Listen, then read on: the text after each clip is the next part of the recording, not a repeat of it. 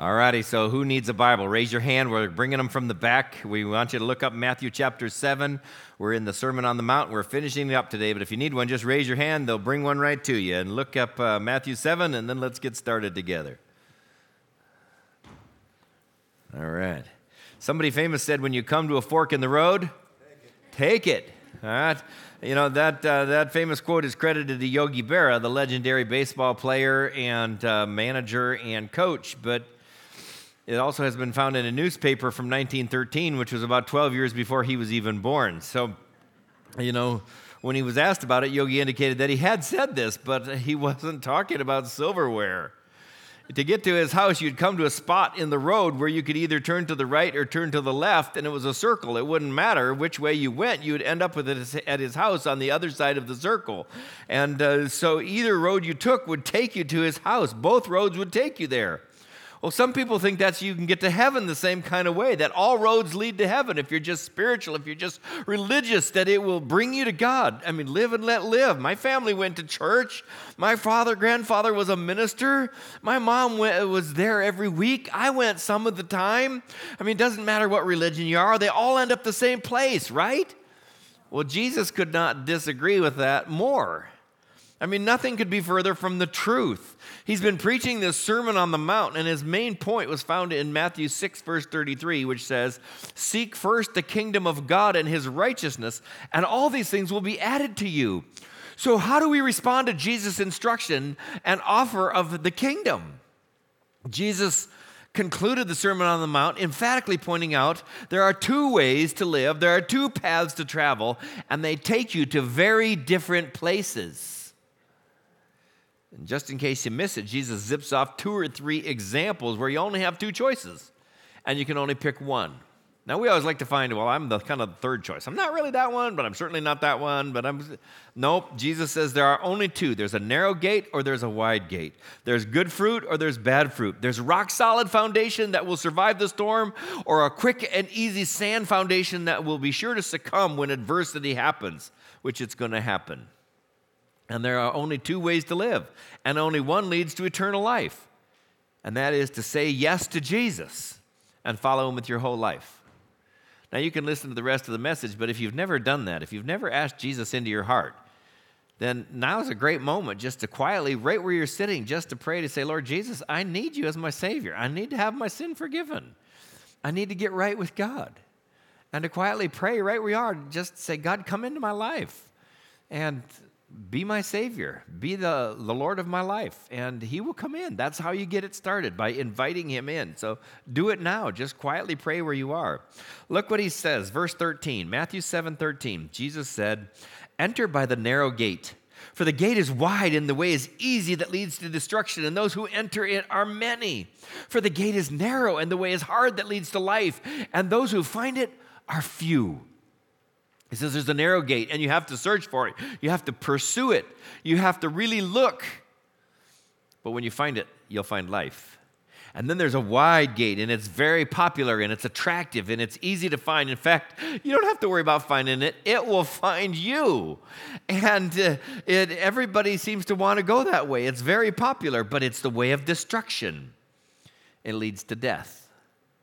Pastor Micah introduced this last week, this thought of the two gates. And uh, uh, if you missed it, you could Google South Shores Church and come up with, uh, actually, you got looking around, you'd find a lot of our previous sermons on there. But one of the things he talked about is wearing a name tag to show people that, hey, I care about you, so I'm sharing my name. So I put one on, and I'm hoping that you do the same every week. Just make it a habit of putting one on, because that way I'm sure to know your name if you, you know, if you give me a chance. And, um, we can get to know each other's names. But Jesus here is talking. There's two ways to, get started, two gates that lead to two different paths or two different roads. Do all roads lead to heaven? No.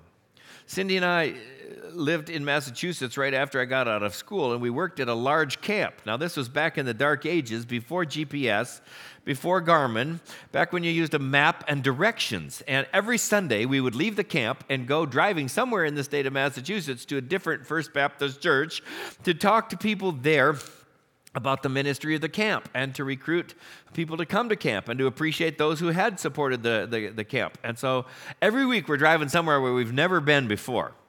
And uh, Massachusetts isn't that big. Uh, it's about two hours from anything if you live in the middle of it. And uh, so every week was a hunt and, ex- and seek experience. And people would call the, uh, the camp and give us directions, uh, you know, before we left. But since they'd all lived there since the 1600s, their directions were sometimes worse than useless. Okay, now you go down the center lane, there's two, and until uh, you pass the, go past the place where the barn burned down. That was 50 years before. And then you turn, and they don't tell you to turn left or right. And then you go past a little white fence with the weed hanging over it, and then you turn, and then the church is right there. You can't miss it. And I think, want to bet? So usually we would just get a good start and we would take a map and we would go to the center of town because, you know, in Massachusetts, well, it's kind of old, mold, and cold. And, um, you know, they've been there a long time. And so the church is usually right near the center of town. And so we would start, go to the center of town, and then work our way out. And we would usually find the church. And when you get to the church, inevitably, within the first two minutes, somebody would be saying, Well, how are the directions? Well, you want to be nice, so we would just lie our faces off right in church and say, Oh, they were perfect. Look, we got here. So, do all roads in Massachusetts lead to the First Baptist Church of nowhere, Massachusetts? No, they don't. A lot of them take you way off track, and you'll never find it. And all roads don't lead to heaven either. So Jesus has gotten here into the guts of the message of the Sermon on the Mount, and he's talking to his fully devoted followers. And if you actually read this part seriously, you realize I couldn't possibly do all that stuff. Not in my own strength, not in my own power, which is true, because you can't become a fully devoted follower of Jesus Christ without the power of God's Spirit coming into your heart and into your life and guiding you and directing you. You just do not think spiritually when you're a natural man or a natural woman. And Jesus says there's two ways to go there's a fork in the road. And the two ways do not go to the same place, and they do not end with the same result. And you're going to choose one or the other, either intentionally or by default. He says there's two gates, and they head to different de- destinations. And there's two trees, and they bear different kinds of fruit, and they receive two different results. And there's two people arriving before God on Judgment Day, and one is just a talker, and the other is a fully devoted follower of Jesus. And they have uh, different uh, outcomes, and you have two foundations, and only one will survive. And you have two different destinies, two different eternal rewards. Enter by the narrow gate, for the gate is wide and the way is easy that leads to destruction, and those who enter it are many. For the gate is narrow and the way is hard that leads to life, and those are few who find it. Jesus has been giving in directions of how to find life that's really life. It's not a riddle. He's trying to make it as plain and as clear as possible so that people can find the treasure.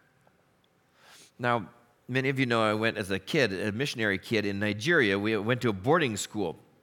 And this was back before electronic games. In fact, at the school, half the time it was before electricity. Okay, it just didn't seem to work uh, all of the time, and uh, so there. I mean, there was no, there was nowhere to spend any money. There were no bicycles. There were not a lot of things that kids have.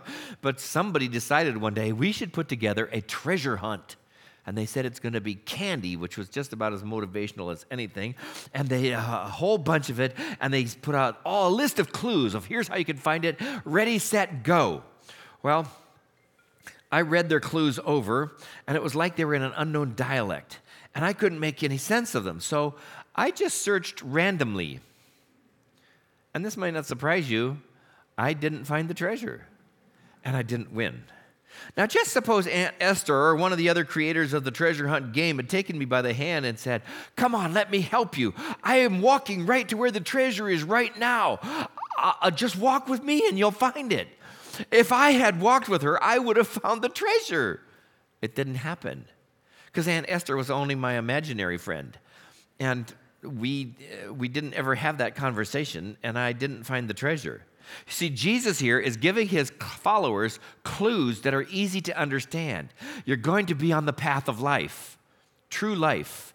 And when you come to a set of gates, one that's wide and easy and open, and you can find it without looking, but it goes to destruction, don't go there. And then there's this other little narrow gate, and you have to squeeze through it, and you can't bring everything with you. You're going to have to let go of some of things that you really treasure if you want to get in the gate and into the way of true life. And it will cost you, and it's inconvenient, and it's uphill looking to the sun.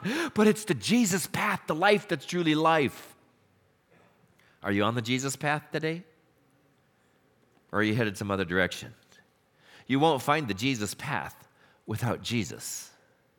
I mean, the only way to get on the Jesus path is for the Spirit of God Himself to guide you and for you to follow His lead. The narrow gate is not easy to find, you have to search for it, and you need God's Spirit for help. The broad gate is noticed by everybody. Everybody's doing it, everybody's going that way, or so it seems. But it leads to destruction. Do you know in John 15, Jesus said, I am the door. People come in and out through me and they find life. And he's inviting us both to make an evangelical decision, that's at the gate, to say, Yes, I want to come into new life. And I've invited you to that. And also an ethical endurance of walking the path walking the way. And I'm encouraging those of you who have said yes to inviting Jesus into your life to walk the Jesus way the rest of your life.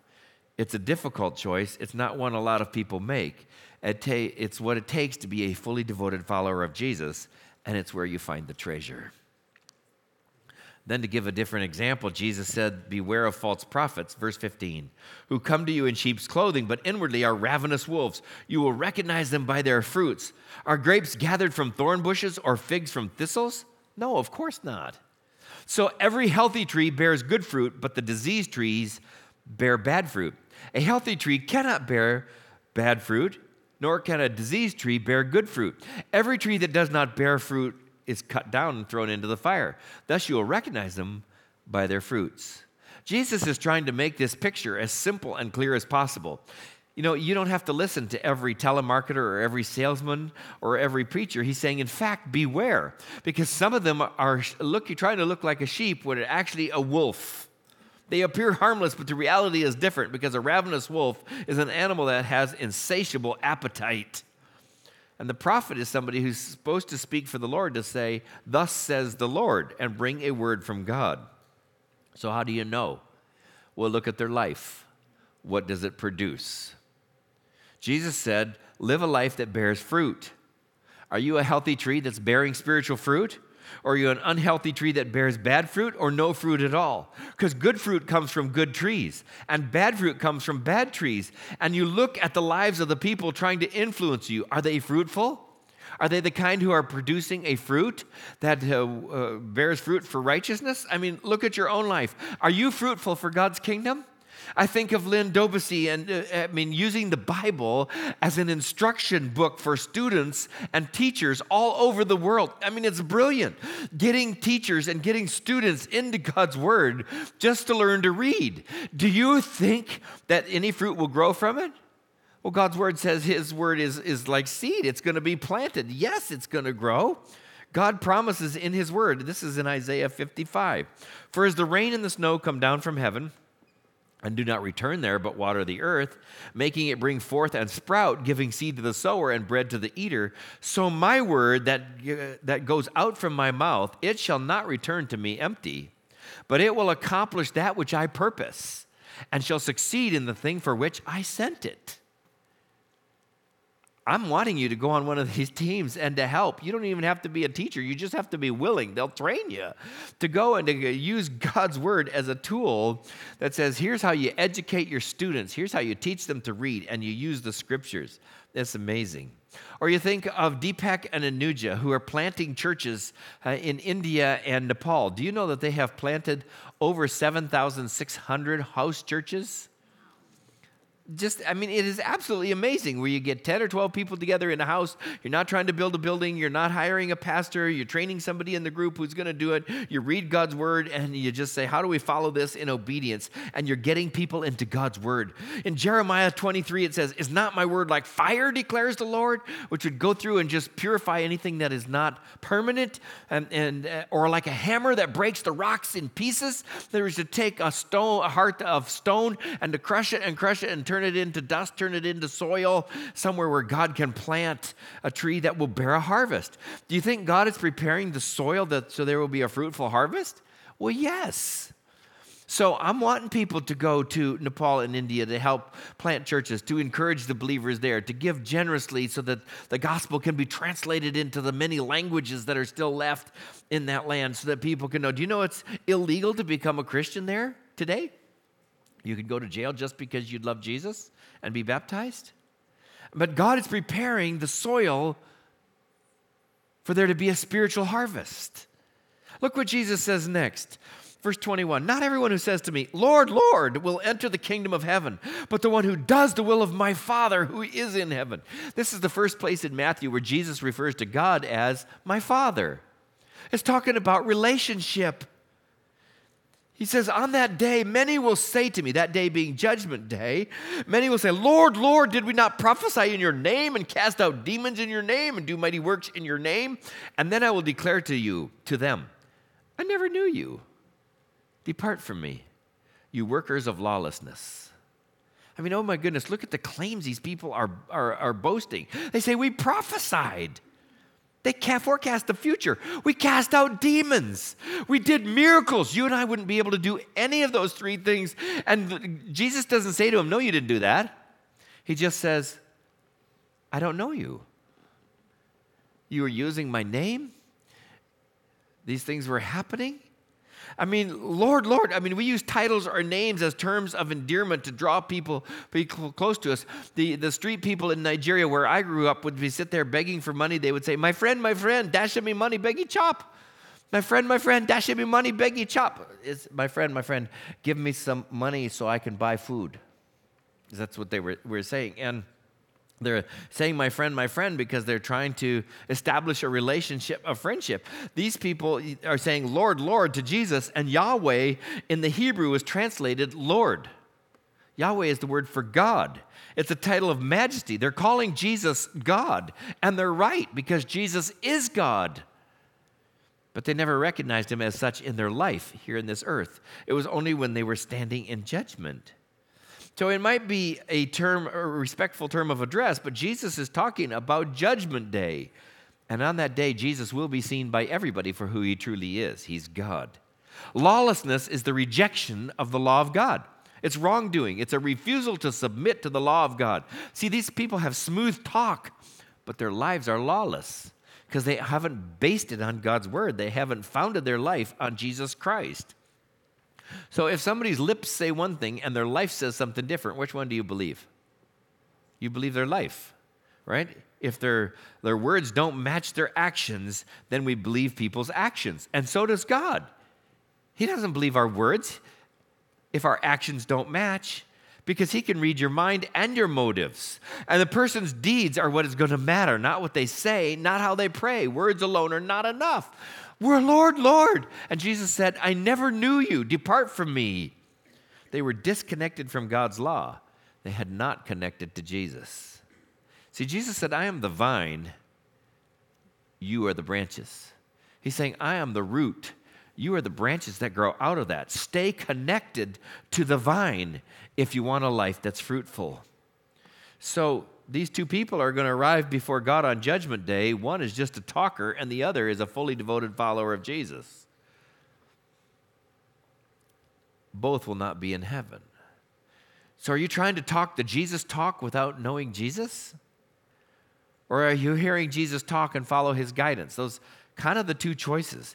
I'm encouraging you get connected to Jesus, stay connected to Jesus, listen to the words of Jesus, and obey the words of Jesus. Set him as your top agenda. Seek first the kingdom of God and his righteousness. And do it today. Do it forever. Do it every day. Well, two gates, two fruit trees, and then Jesus' last example, two foundations, starting verse 24. Everyone then who hears these words of mine and does them will be like a wise man who built his house on the rock. And the rain fell, and the floods came, and the winds blew and beat on that house, but it did not fall because it had been founded on the rock. And everyone who hears these words of mine and does not do them will be like a foolish man who built his house on the sand. And the rain fell, and the floods came, and the winds blew, and they beat against that house, and it fell, and great was the fall of it. Which, by the way, great singing that song. What is the only thing that matters here? Doing God's will doing the right thing. It's actions. It's not just the words we toss about. The storm came to both houses. The storm is not a matter of if, it's a when. Storms are coming and they're going to test us and to see what kind of foundation we have. Is your life built on the foundation of Jesus Christ that He's God and He's forgiven you of your sin? Or is your life built just where it was convenient?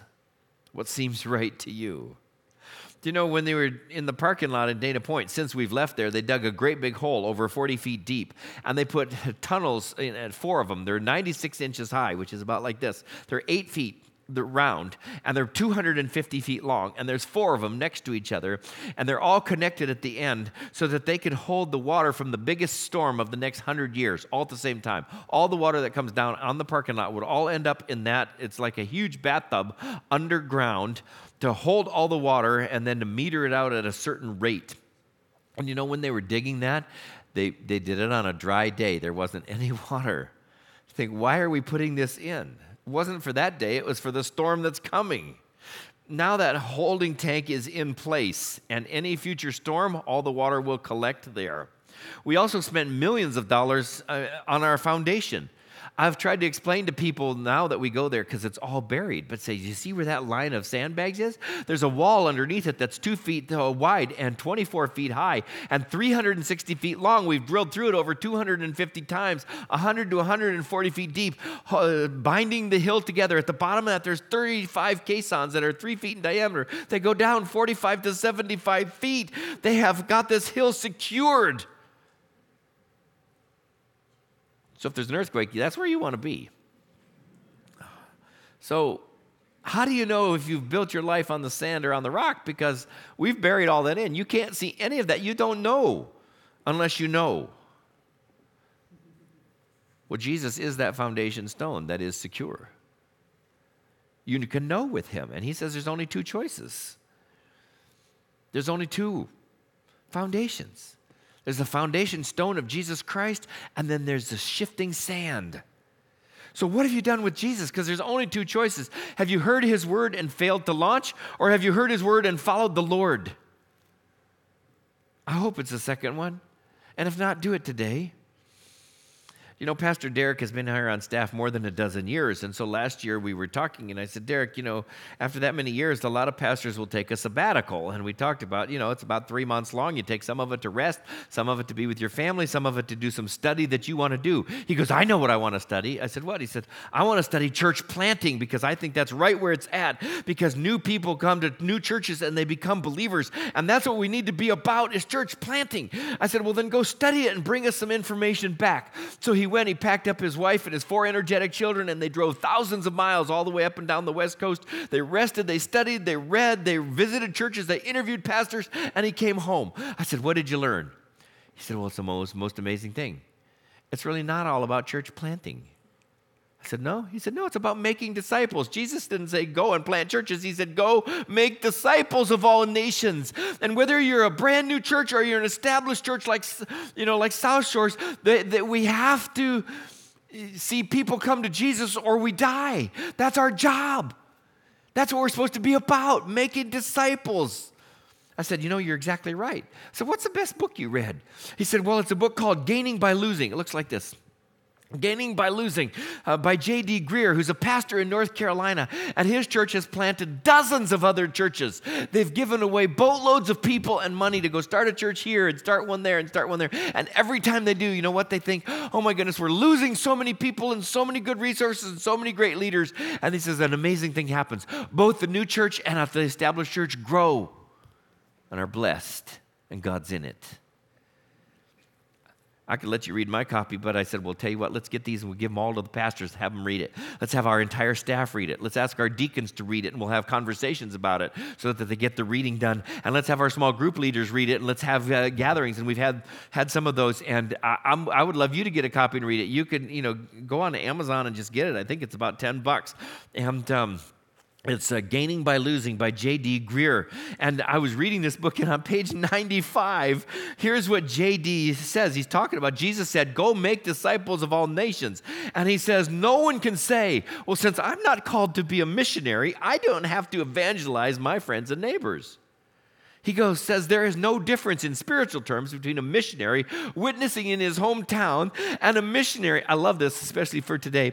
A missionary witnessing in Kathmandu, Nepal, since that's where I was with Deepak and Anuja last October, was Kathmandu, Nepal, of all places. Uh, how we would choose just that one. So we have two missionaries from Kathmandu, Nepal, right here in the room, and we are called to go, even if it's only to the next room or the next block. And then he says, catch this, you're either a missionary or a missionary mission field. There is no third option. You're either a missionary or a mission field. There's no third option. Where did JD get that idea? From Jesus, from what we're looking at right here. Jesus says there are two gates, they don't go the same place. There's two trees, they don't grow the same fruit. There's two foundations, they aren't built the same way. You're either a missionary or you're a mission field. And what he calls a missionary is what we would call a fully devoted follower of Jesus Christ. Are you in? I hope so passage goes on to say then when Jesus finished these sayings, the crowd was astonished at his teaching, for he was teaching them as one who had authority and not as one of their scribes. They were astonished that he taught with authority. He had the authority because he's God, come in human flesh. Jesus had made claims only the Messiah could make, only God could make. And strong truth demands a thoughtful and strong response. Which way? Now, I know this is kind of clunky, but if you look at it, you basically have two choices. You have a narrow gate with good fruit and a rock foundation that leads to life, or you have a wide gate with bad fruit and a sand foundation that leads to destruction. And you got to make a choice.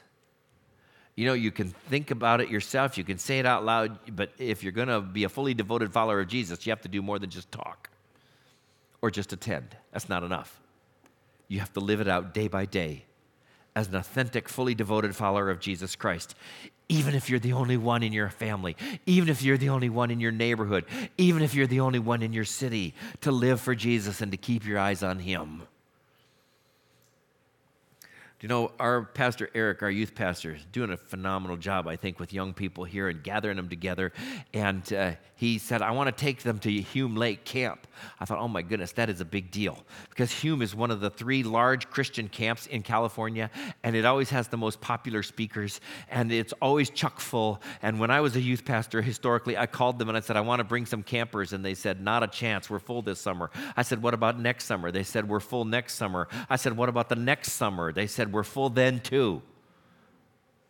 So, wow, some people really know how to plan their lives, and, and I can't get in. But so Pastor Eric says, I want to take some kids to Hume Lake. I said, How are you going to do that? Well, he happens to have an in because he's such a good speaker. He is one of their camp speakers.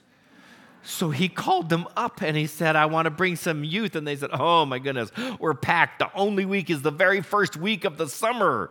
He said, Well, I would like 30 spaces. And they said, Oh, okay, we'll do that. And he, so he signed up 30 spaces for the summer. Some of our kids aren't even out of school yet, right? And uh, yet you have given generously to help them get to go there. So thank you. Thanks for helping get young people to camp this summer. So, a couple of weeks ago, I'm in the gym and there's a teenager there, and I said to her, Have you signed up to go to camp? She looked at me kind of funny, like a deer staring into the headlights, and she says, Well, I don't think so. I said, Oh my goodness, you have to go to Hume. It's uh, one of the large camps. It's so gorgeous. There's a lake, and they have a, a, a, gym, and they got a place to play basketball and volleyball, and they got all these activities. There will be phenomenal speakers, and the food is tremendous, and they have a huge blob that you can jump on and go in the water, and they have all kinds of Olympic things that I wish I could go, and you know, it's going to be phenomenal. And she looked at me and she asked a two word question. Who's going? I said, What? Who's going? Well, I guess that's important. She said, I don't think any of my friends are going. I said, Well, gather them up and go. I mean, it is going to be so good. So when Jesus is talking about heaven, who's going? Because the Savior is going to be there. So you need to know if anybody else is going to be there. Jesus is going to be in heaven. And narrow is the gate, and the road is hard and it's uphill, but Jesus is there. That's all that matters. And Jesus wants you there too. See, there's a fork in the road. Take it. There are only two ways to live, and only one leads to eternal life. Say yes to Jesus and follow Jesus with your whole life. Shall we pray? Jesus, you are there, and we want to be with you. We want you alive in our hearts. We want you in our thoughts. We want you guiding our decisions. We want you leading our lives. We want you as the Lord of our church. We want uh, just to wrap our lives in with you because you are so awesome. And so, if there's anybody here in the room who has never heard you just knocking on the door of their heart, wouldn't they please today and just open the door and say, Jesus, come into my life, forgive my sin, I give you myself. Thank you for giving yourself for me. And for those of us that have done that, maybe it was decades ago, but may we just take this moment to renew our commitment to say, Jesus, you are first and foremost in my life. The answer is always yes to you. What would you have for me? What do you want me to do? What do you want me to say? Who do you want me to be? How do you want me to live? I will change whatever necessary to be fully devoted to you because you're going to be in heaven and I know who's going and I want to take my family and friends with me. Thank you, Jesus. Amen.